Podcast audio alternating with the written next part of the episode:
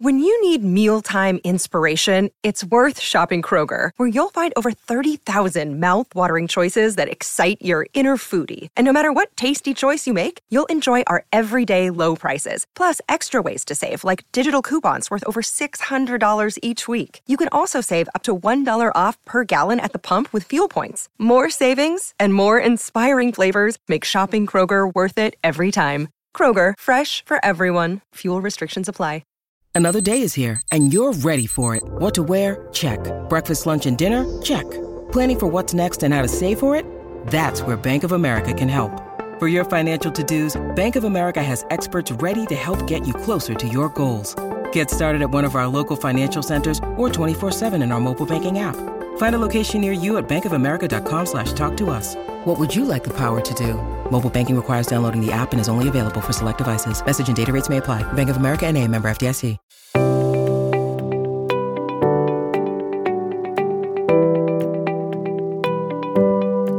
It's partly a novel about Antarctica and partly a novel about stroke and stroke recovery, and the way those two things connect made sense to me at the time. It's quite difficult to be your best self when you're in very difficult situations and when you're exhausted and, you know, when you're confused and scared and all the rest of it. So yeah, that all of that was really important to, to try and make these real people.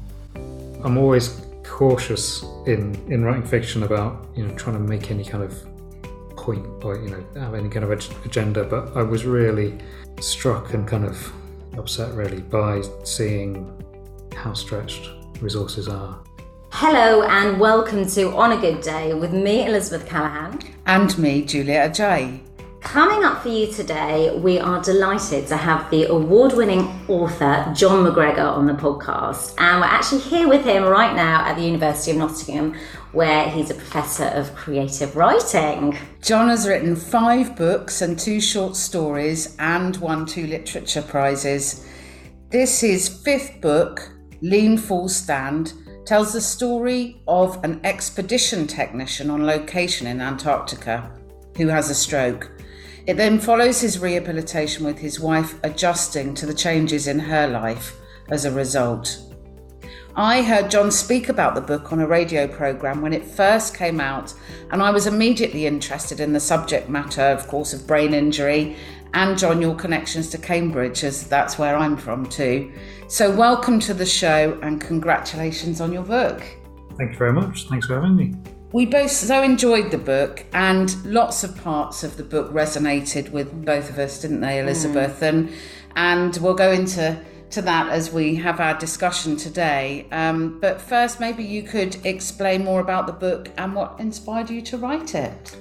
So the book's kind of set in Antarctica, and it's kind of presented as a novel about Antarctica, um, and it came from a writing residency I did many many years ago, two thousand four, so nearly twenty years ago, where the Arts Council paid for, and the British Antarctic Survey paid for a couple of writers and artists each year to go down um, and see some of the work that the British Antarctic Survey were doing. And I went on that on uh, on the basis of saying, and you know, I'll come back and write some fiction about it. And really struggled when I got back to, to write anything much. Kind of started a novel several times and, and gave up and wrote other novels instead. And eventually, some years ago, kind of came back to it and, you know, was adamant that this time it would be the novel about Antarctica. And it turned into a novel about stroke. Um, for lots and lots of reasons, which we can get into. So it's it's it's partly a novel about Antarctica and partly a novel about stroke and stroke recovery, and the way those two things connect made sense to me at the time. I think they absolutely do in the book as well, the way that you weave both of those subjects together. And for me, one of the really strong and obvious themes in the book almost is about communication, and that's one of the threads that links the expedition and the stroke together for me. Yeah. So for you as well. Yeah, definitely, definitely. And the way I came to stroke and thinking about stroke, and particularly thinking about aphasia, was thinking about why it was I was finding it so difficult to write about Antarctica, and thinking about how language wasn't enough for me to kind of capture the experiences that I'd had when I was there, and, and my sense of the landscape, and thinking about the limitations of language.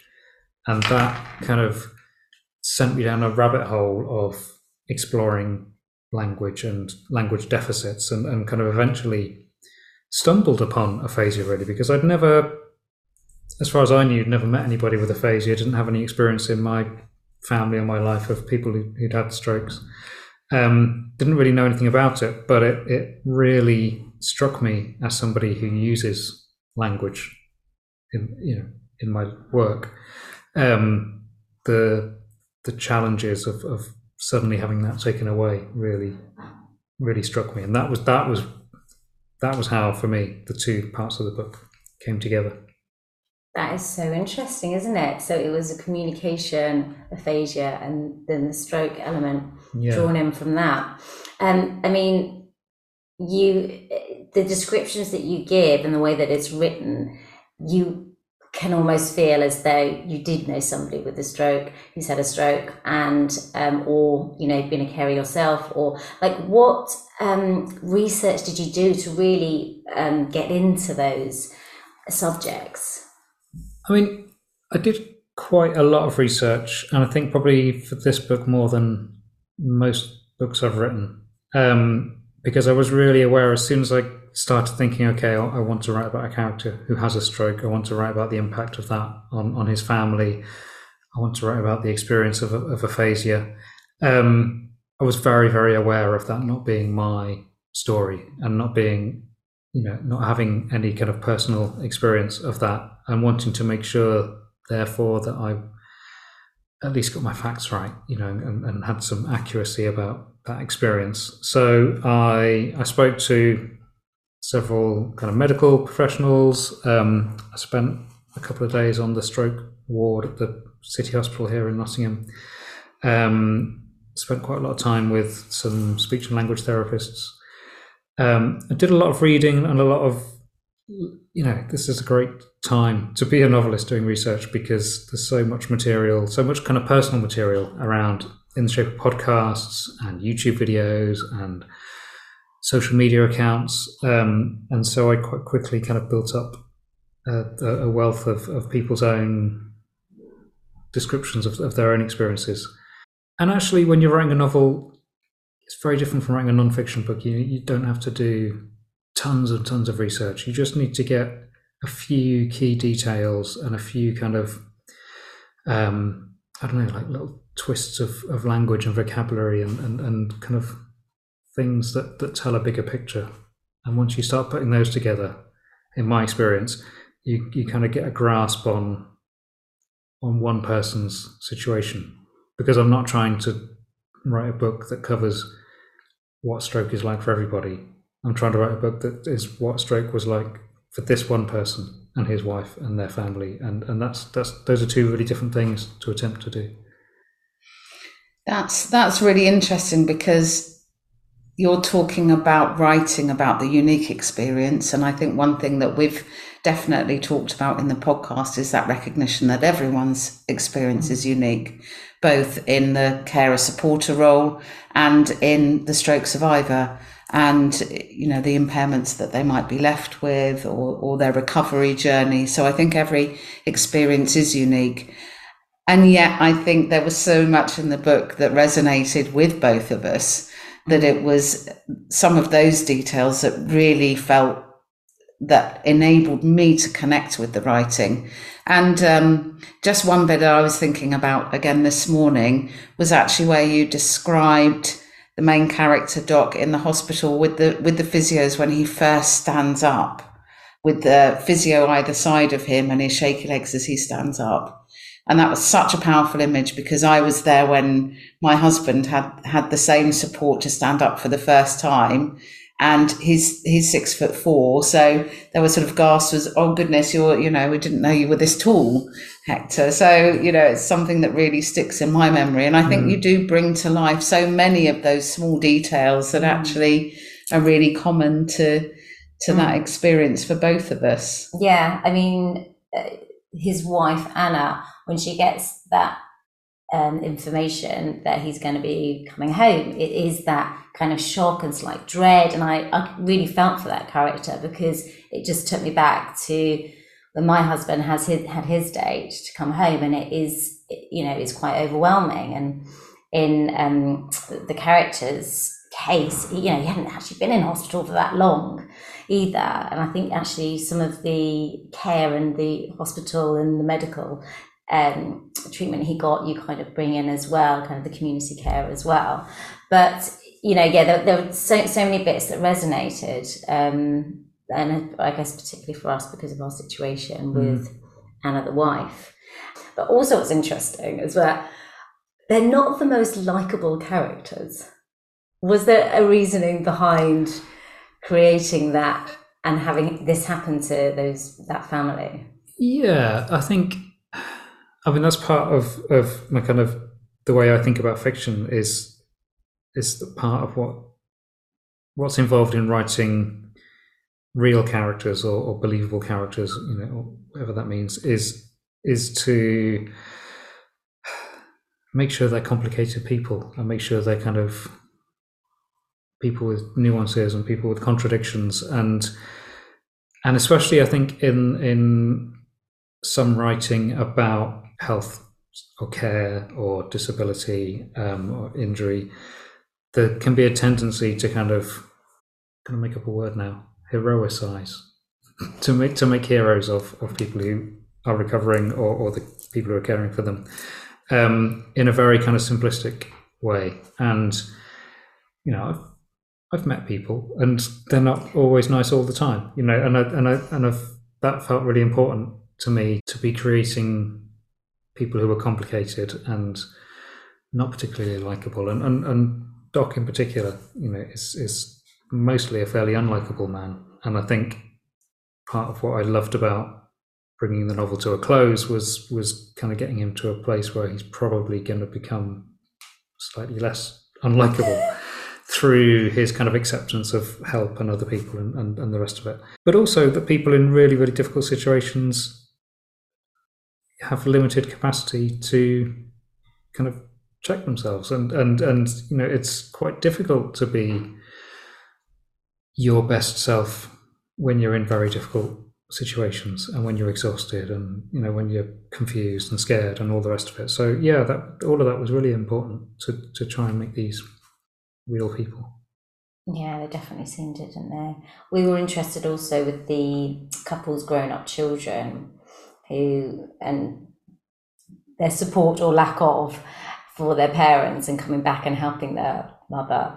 Um, and, you know, the the elder son seems, you know, more concerned with the legal side of things. Um, so what was your thinking around that as well? Yeah, I don't... They were interesting because a lot of people, like my editor and other people who, who read the book quite early on, kind of really picked up on, on the two children and picked up on how, uh, yeah, how unlikable they were or how unhelpful, unsympathetic they were. Um, and I guess I hadn't really consciously planned that. It was more that I was thinking, I think for me, they're just naive and young. Mm-hmm. And yeah. and kind of focused on their own lives in a way that young people inevitably are, and mm. and just can't quite see what's mm. happening mm. for Anna twenty, especially. Yeah, they're twenty somethings that got their mm. own path. Yeah, and this is sort of a bit of an, an yeah, yeah. And stuff. So you know, they come home for a few days and they they want to help, and they you know they do their thing, a really classic thing that I think a lot of carers will recognise of people offering to help in a really unspecific way.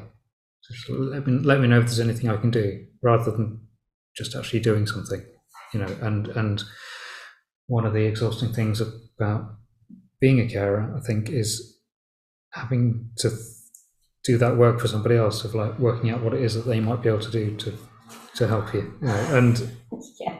and you know, someone in their early twenties isn't really going to think that that through. Um, And like, you know, the, the time she comes home and hasn't bothered changing the bedding or, you know, just hasn't really, yeah, done that, that thinking. But yeah, to me, that doesn't make them bad people or, you know, unpleasant people. It just makes them young and naive. And actually quite normal. Yeah. Yeah. In many ways. I think so. And I think with both of um, both of us, our children, I mean, your children are uh, much younger than mine, but they have both had their dad um, have, having a brain injury when they were very young, so they've grown up with that. Mm. And I think that's a very different experience yeah. Yeah. Um, than Frank and Sarah, who, you know, are twenty something when their dad mm. has the stroke. And I think that's then a very different adjusting and understanding than actually growing up with that. Um, so I think that that's that's very interesting, that that's kind of very much thrown into their lives, isn't it? As as it is for all of us, of course, when it happens. There's never, mm. um, you know, a warning, or very rarely a warning of, that something catastrophic is going to happen like that. But I do think it, it kind of highlights the fact that their twenty-something um, ages have, have kind of struggled to adjust to that, because it's it's arrived at that time, rather than maybe with our children growing into that experience or growing up with that experience. But we were also very interested in Anna, obviously, mm-hmm. as, uh, you know, as um, the main character, Doc's wife, uh, who becomes his carer, supporter. Mm-hmm. Um, tell us a bit about your thinking behind Anna and how her role develops within the story. I'm very, very fond of Anna, and she she became, for me, the main character of the book, and yeah. and she kind of took over my thinking of, of what the book was about. You know, originally the book was all going to be set in Antarctica, and it was all going to be this kind of adventurous, dramatic thing. And then once I decided, okay, Doc's going to have a stroke, and he's going to have to come back to Cambridge, and, you know, just I had to make up a wife. And, you know, and and you, you know, you, you start with a name, and you start with thinking about their history, and and I think quite early on, I just wanted her to be somebody very much with her own life, and you know, and, the, and there's all this other stuff around, you know, because of the nature of the work in Antarctica, he's been away from home for months at a time every year for for most of their well, all of their their marriage, and so their marriage is quite peculiar peculiar and lopsided, and and has kind of in a way has has sustained itself because of those absences rather than despite of them, um and so I wanted her reaction to his stroke and her reaction to her being kind of thrust into this role of carer to to, to not be the expected kind of selfless, heroic, sentimental version, but to be something much more complicated, and, and to give her space to feel resentment and annoyance and frustration and and, and fear, um, and yeah, I just had a lot of fun kind of developing who she was, and, and writing little things, you know, little moments like um, you know, decided that she was really big on the gardening and growing food, and and that she had this little tradition that no one else knows about of going out and weeing on the, the Downton trees every year yes. as a kind of tradition. And I just thought, that's, you know, you need little things like that in a character to to, to make them come alive. Um, but yeah, the big thing for her is is is that kind of shock of being thrown into that, that situation. Thank you for creating that character, because for a lot of people who are faced with this situation, it comes as a complete shock, as it did with myself and Julia. Very much had our own lives, and fairly, you know, young at the time. So having that character and having her own life, and then having to kind of readjust, I think you really brought out a lot of what's real for a lot of lot of people. It isn't just drop everything and no, I'll look after my husband or wife. It's doing it around everything else, and mm. it's having to put your life on hold while um, the you know the husband or the wife is in rehabilitation. And also, I think for Anna, the loss, and again, it's something that we've talked about, the grieving mm. and and her loss of her career, um, and her research, and then towards the end of the book, the recognition of the loss of the person that her husband was. um, I think that that's a, a very strong theme, um, but still somehow moving forward with a new reality.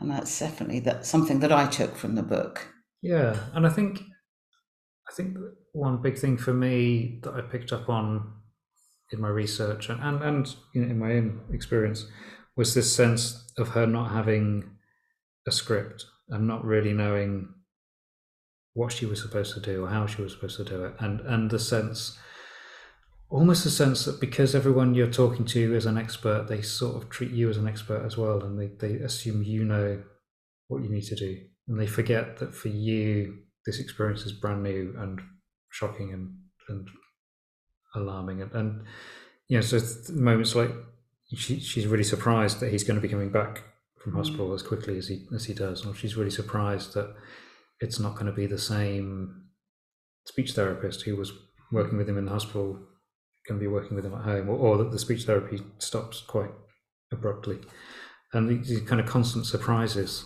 um, that she's faced with. That that was something that really kind of struck me from talking to people. I wanted to make sure that was part of her experience. And I think picking up on that community care, um, I mean, I think you kind of got that spot on as well, like that it is feeling stretched and that it often isn't the same person, or it isn't for as long as you'd like it to be.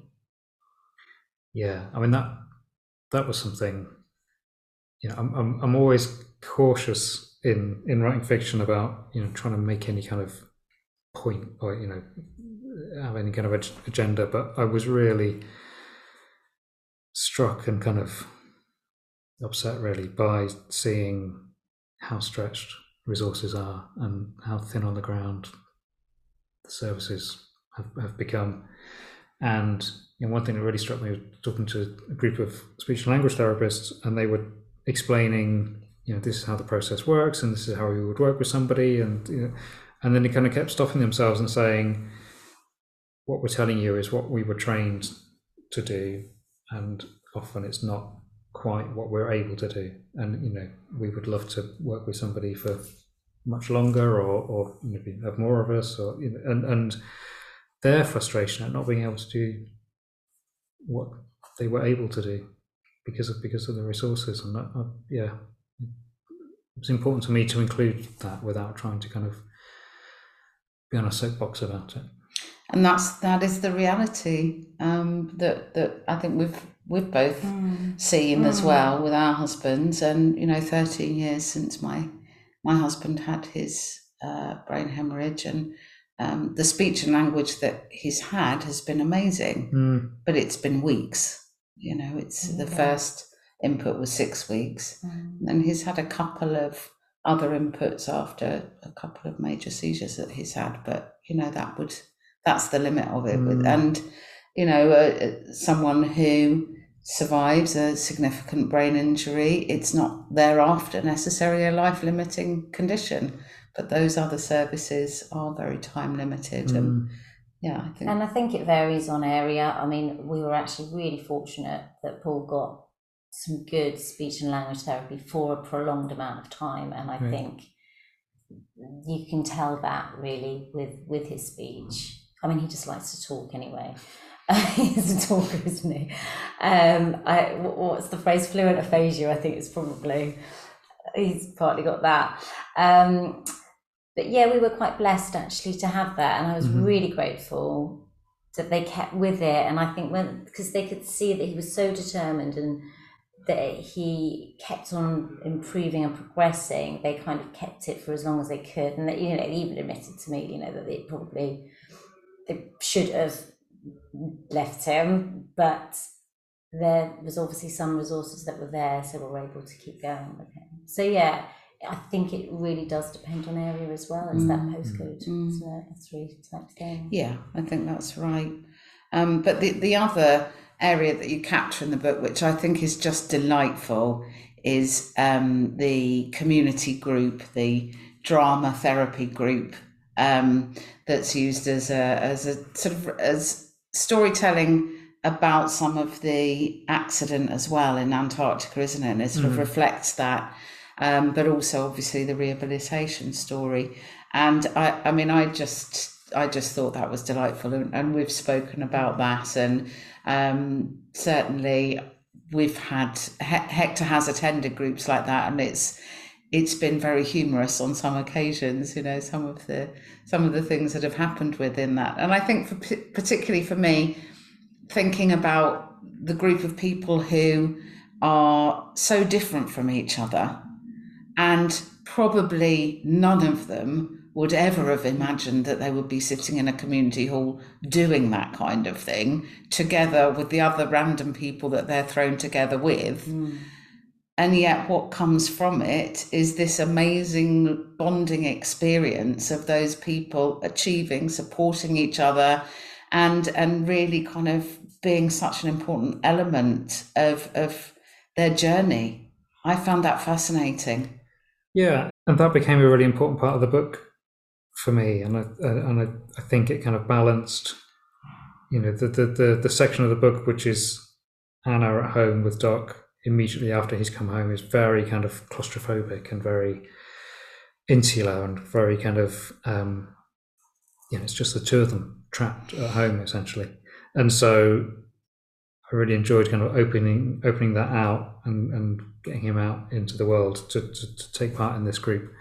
Um and it, it came from two two places really. The, the the first was that quite early on in thinking about writing about stroke, I went to see a performance by a group called Rosetta Life. Um, it was a show called Stroke Odysseys. Um, and Rosetta Life are a kind of arts and health group organisation. Um, and they do various kind of arts-based interventions with, I guess, people in, in various different situations. I, I'm not sure, but, but spe- specifically with this um in stroke, and they had done a lot of workshops, kind of dance workshops, singing workshops, movement workshops with stroke survivors. And they put together this performance that was where half the performers were stroke survivors and half the performers were dancers, professional dancers and singers. Um, and it was just the most incredible show. Um, you know, really moving, really powerful, really expressive, really um really rooted in participants themselves clearly having had some a lot of involvement in, in devising mm. and shaping the show, and you know, their own voices really came across. There's one particular section I remember really clearly. There's a there was a man who he had limited mobility. I think he was using two sticks, and he did a dance with this young woman, incredibly talented dancer. And they kind of, you know, echoed off each other's movements. Amazing. But some of the, there was a lot of humour in,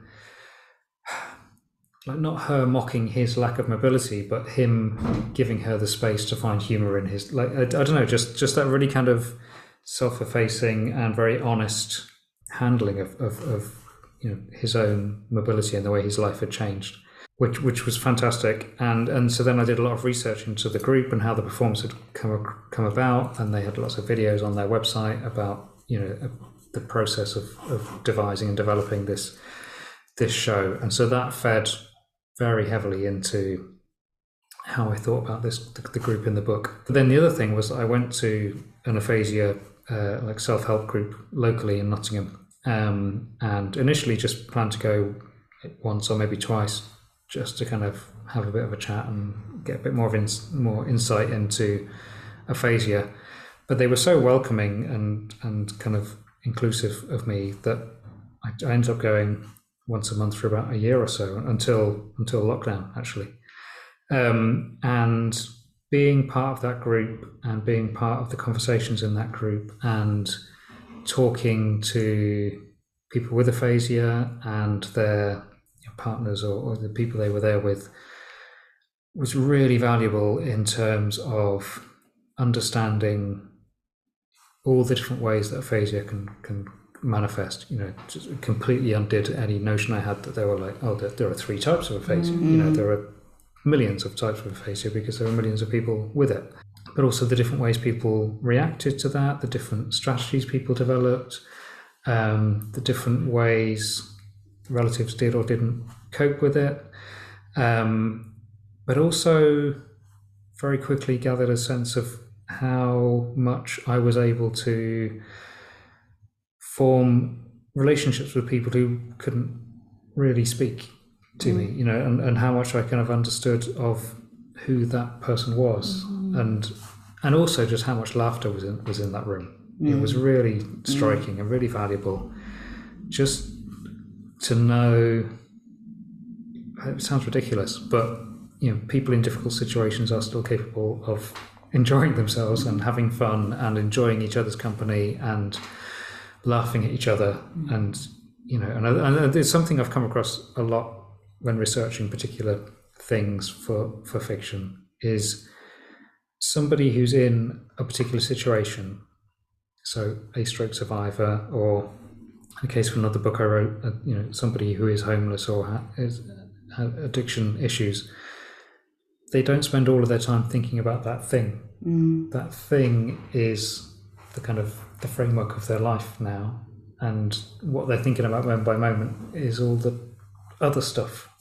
And I think it's, it's really easy to make the mistake that, oh, because somebody's had a stroke, they're going to spend all their time thinking and talking about stroke. You know, they're not. They're going to wonder what they're having for dinner and watch telly and, you know, get annoyed about stuff.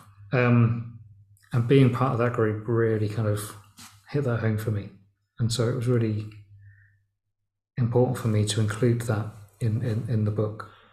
I think by the time I went to that group, I'd already included that in the story. And so I had my characters already, so I wasn't mm. copying the people I met and putting them in the book, but but I was really drawing on, on their kind of variety mm. and, and, mm. and community and camaraderie. Definitely, I guess, community, yeah. You can't make yeah. up until you really see it. Yeah, and it was really striking. Like, I did kind of, you know, once lockdown hit, I did kind of miss being in the group. And I think it's that thing you said, you know, that, that thing of p- different people being thrown together. I think it's increasingly unusual in, I don't, in, in my life. I don't know about other people, but it, it's, I kind of miss situations where you do get thrown together with a bunch of random people you wouldn't otherwise have met, and you're together trying to achieve something, or, or working towards something, or, or you just have to keep going back to that setting on a regular basis. I think something really valuable about doing that. Mm. Really mm. valuable, and humbling as well. Yeah, yeah, and, and, and having to compromise and adapt and listen, and yeah, just having to be outside your own bubble. Not having to rely on assuming what other people think. But. Yeah.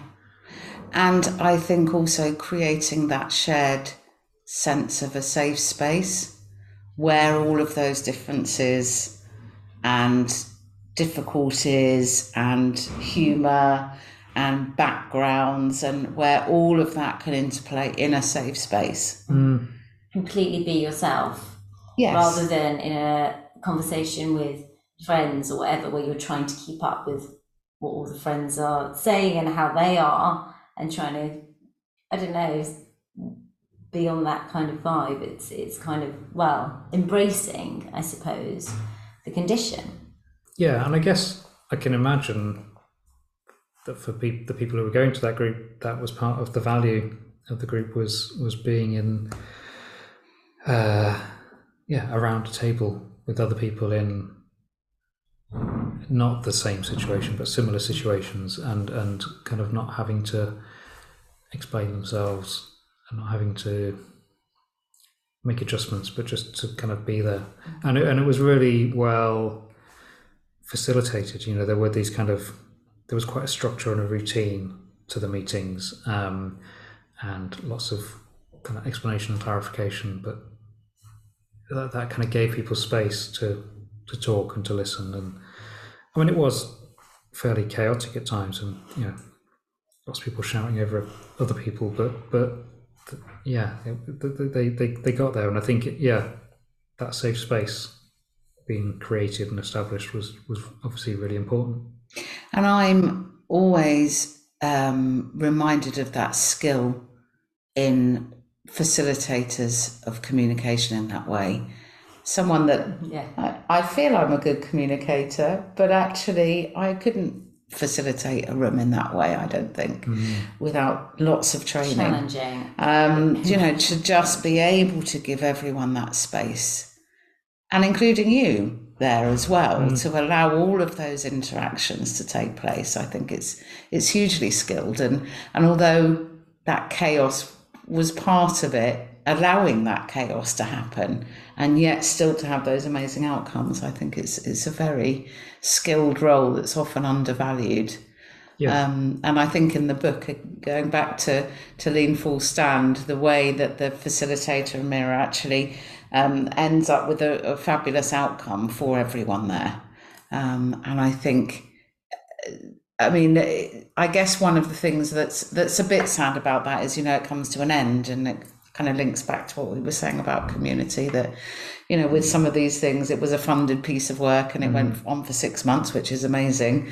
Um, but it was going to come to an end as mm. well. So I think that that idea of what happens next, and I think that was one of the things that we were thinking about as well with the book, is where where do you see that um, that their, the, the lives of the characters would go next? Yeah, that's always a good question. I really don't know, because I think there's a lot that is quite live by the time the book finishes. That kind of crisis moment passes, mm. and then, you know, he takes part in this group and he makes connections with the other people mm. in the group, and that's that's really new for him, I think, mm. to kind of be a bit more vulnerable and a bit more open, mm. and that kind of offers up the possibility of a next. Mm. But I think, um, yeah, for me, it's really open what that next might be. And it, it it it might be that he continues to develop and improve his social skills, and, you know, maybe his mobility and his speech continues to gradually improve, or it doesn't. Maybe the children get a bit more savvy and spend more time back at home helping. Maybe Anna realizes, you know, the, the marriage is a curious one, and maybe Anna realizes that, that she doesn't want to spend the rest of her life with him, and, and some other situation emerges. I don't know. I think I think I wanted, I just wanted to get them to a point where there was going to be a next, and then leave it up to the reader. And I think leaving it open like that leaves our listeners able to resonate with the book as well, which I would certainly highly recommend, mm, because I think that Um, people who are listening to this podcast and in a si- similar situation will have that whole range of experiences of um, being still together, or relationships having not survived, or children having become more involved or not more involved, or, you know, all of and all of those things in between. So mm-hmm. yeah, I think it throws up so many themes, I think, that really resonate with, with anybody who's had someone with a with a brain injury to look at, look after, or to um, you know, within their family, because it impacts everybody. As mm. as we know, that's one of the reasons we set up the podcast, because it isn't just that one person; it is the whole community of people, and it, it takes that community to build them up again a lot of the time, and that's why community is so important. Mm. I'd also love to recommend people to listen to the audiobook, because actually I listened to the audiobook first before I read the right. um, read the physical copy, and I thought it was a wonderful way to bring aphasia to life um, in lots of different ways and within the group setting. And I wanted to ask you, how do you choose the person that reads an audiobook, or do you? Uh... No, I don't. It's one of those things. It's like book covers. You know, the, you you in theory you get some input, but actually, you know, when it comes to something like an actor for an audiobook, you know, I'm I'm not I'm not a director. I'm I'm not an expert. Um, and you know, for me, listening to an audio version of my own book is like listening to a recording of your own voice. It's kind of more or less unbearable. So I I, I generally don't. Um, listen to the audiobooks. I kind of just wait for other people to tell me how they've worked out. But I think with this book in particular, yeah, I I, I have heard that the choice of actor was, was a good one, and that the, the reading is a really good one. Um, and I think it, it probably was a really challenging, especially in that last section with the, with the the group and all those different forms of aphasia, kind of representing that um, in a reading must have been a real challenge, in it. Sounds well, I like, think he, he did like it very well. It did it very well, yes, and it, it it was very entertaining, and some of the, the humorous bits with the different right. different expressions of aphasia, I found it really, really entertaining and very well read. That's so good to know. I, That's I good recommend to know. The audiobook to you, John. Okay, I'll have a listen. So, John, what is next? What What are you in the process of writing at the moment? Ah, um, several different things. I think, I, I mean, I'm always, um, yeah, there's always a lot of floundering around. It's not a... a efficient or well-regulated system. You know, I have some writer friends who kind of just consistently write a book a year, or they've got the next three planned out, and I'm not really like that. It's lots of kind of bits and pieces until something kind of settles down. But I am I am working on a novel, um, and I think it is going to have something to do with dementia, um, although it's mainly a crime novel, or it's It's a novel about two criminals, but not really a crime novel. Um, but there's dementia in there somewhere. So I'm still interested in in, in brains and, and different experiences of the world.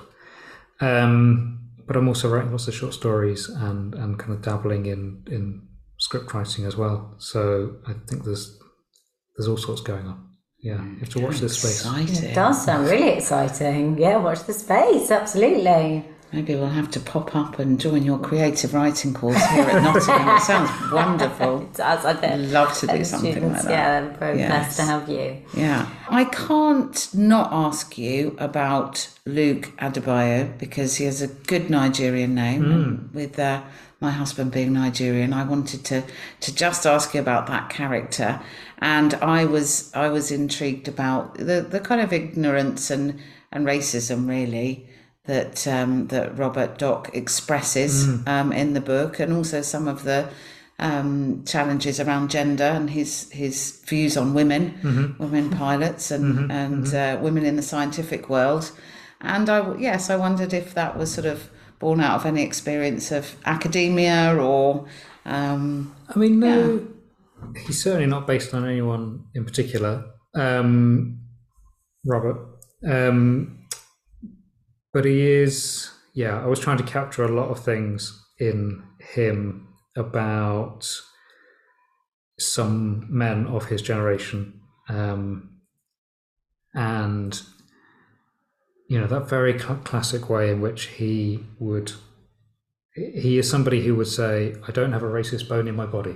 Yeah. You know, that cl- classic kind of like, that kind of taking offense at the very idea that they might have, that might be a racist, and this sort of being rather than doing racism is, is kind of intriguing. Um, but yeah, I kind of knew as soon as I started writing him and, and kind of exploring who he was and the time he spent in Antarctica and his, his ideas about work, I kind of knew he'd be the sort of person who, you know, would ask pointed questions about somebody's name, and was, when, when they say, where are you from? They'd then say, where are you really from? You know, all that kind of stuff. Um, so... In order to see him doing that, I, I, I brought Luke in. Um, but I also, I wanted, again, I wanted Luke to be interesting in his own right and, and kind of, you know, so he's, he's his background is, you know, he was a, a scientist, a young science student at Cambridge, and, you know, has come to Antarctica, but is kind of less excited about it than... than other people, and, and you know, some people who go to Antarctica kind of get obsessed with it and, and, and, and want to kind of go there over and over again, and he's much much more ambiguous about it. Um, but then the kind of complication of that, that he's the one later on, he's the one that comes comes back mm. to find out how um, how Doc's mm. getting on, and, and mm. the kind of, you know, there's a, there's a kind of grudging respect in in their relationship. There's been a bit of work on developing a screen adaptation of the book, and Luke is definitely definitely somebody who who is going to be more prominent mm. in any, mm. any script that comes around, because he's yeah I think he's when you write a novel, there's always a few regrets about things that you didn't quite finish or didn't quite pin mm. down, and I, and I feel like there's more much more of Luke's story mm. and Luke's experience that that's ready to kind of come to the surface, and and certainly in the in the recovery phase and Luke's ongoing relationship with Doc, I think there's a lot more mm. to explore. I like it's, that. I like. I, do you know what? I did think it lent itself to uh, dramatisation, definitely, when I was reading it. Another um, watch this space. Yeah. How exciting! But I did really like the fact that he kept in contact and came to see him mm. when he didn't have to, really. No. But yeah, I thought that was a really nice touch, and yeah, it did make me more intrigued about Luke and kind of developing that character as well a bit mm. further. There are other complications, aren't there, in terms of that relationship and, and the accident that happened. So mm-hmm. I think that's uh, that's obviously something that will, I'm sure, be touched upon in the in the screen version too, mm-hmm. which we'll look forward to. Exciting. Fingers crossed, yeah. Well, thank you so much for having us, Jon. It's it's been an absolute pleasure to be here yeah, today. It's hasn't so it? It's interesting, and yeah, there's so many other things we probably could get into, but yeah, really appreciate you taking the time. And um, I know that we I will say it, but there's going to be so much benefit in there for our listeners, and I would definitely recommend it's um, Lean Fall Stand, having a read of that, whether you know whether you have experience of a brain injury or not, because it is just a brilliant book. And we'll put information in the show notes about that, mm-hmm. won't we? So absolutely, keep spreading the word. Thank, Thank you, Jon. Much. Thank you.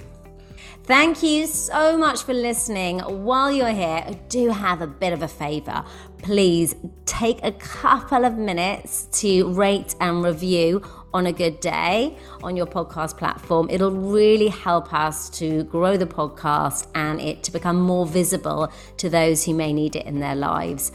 Also, if you're not already, follow us on Instagram, on a good dot day, Twitter, on a good underscore day, and come join our Facebook group as well. We're growing a bit of community there, which is really exciting.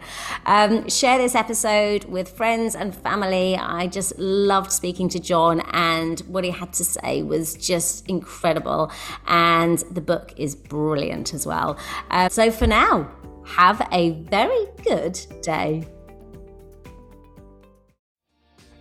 Hi, my name is Kay Adams, and to be honest, I'm not so good with the ageing process, so I enlisted my old chum, the filter-free Cara McKenzie, to advise. Could you imagine being a porn star? The room would need to be really hot for me to strip off. To be honest, she's not much help, but she is rather amusing.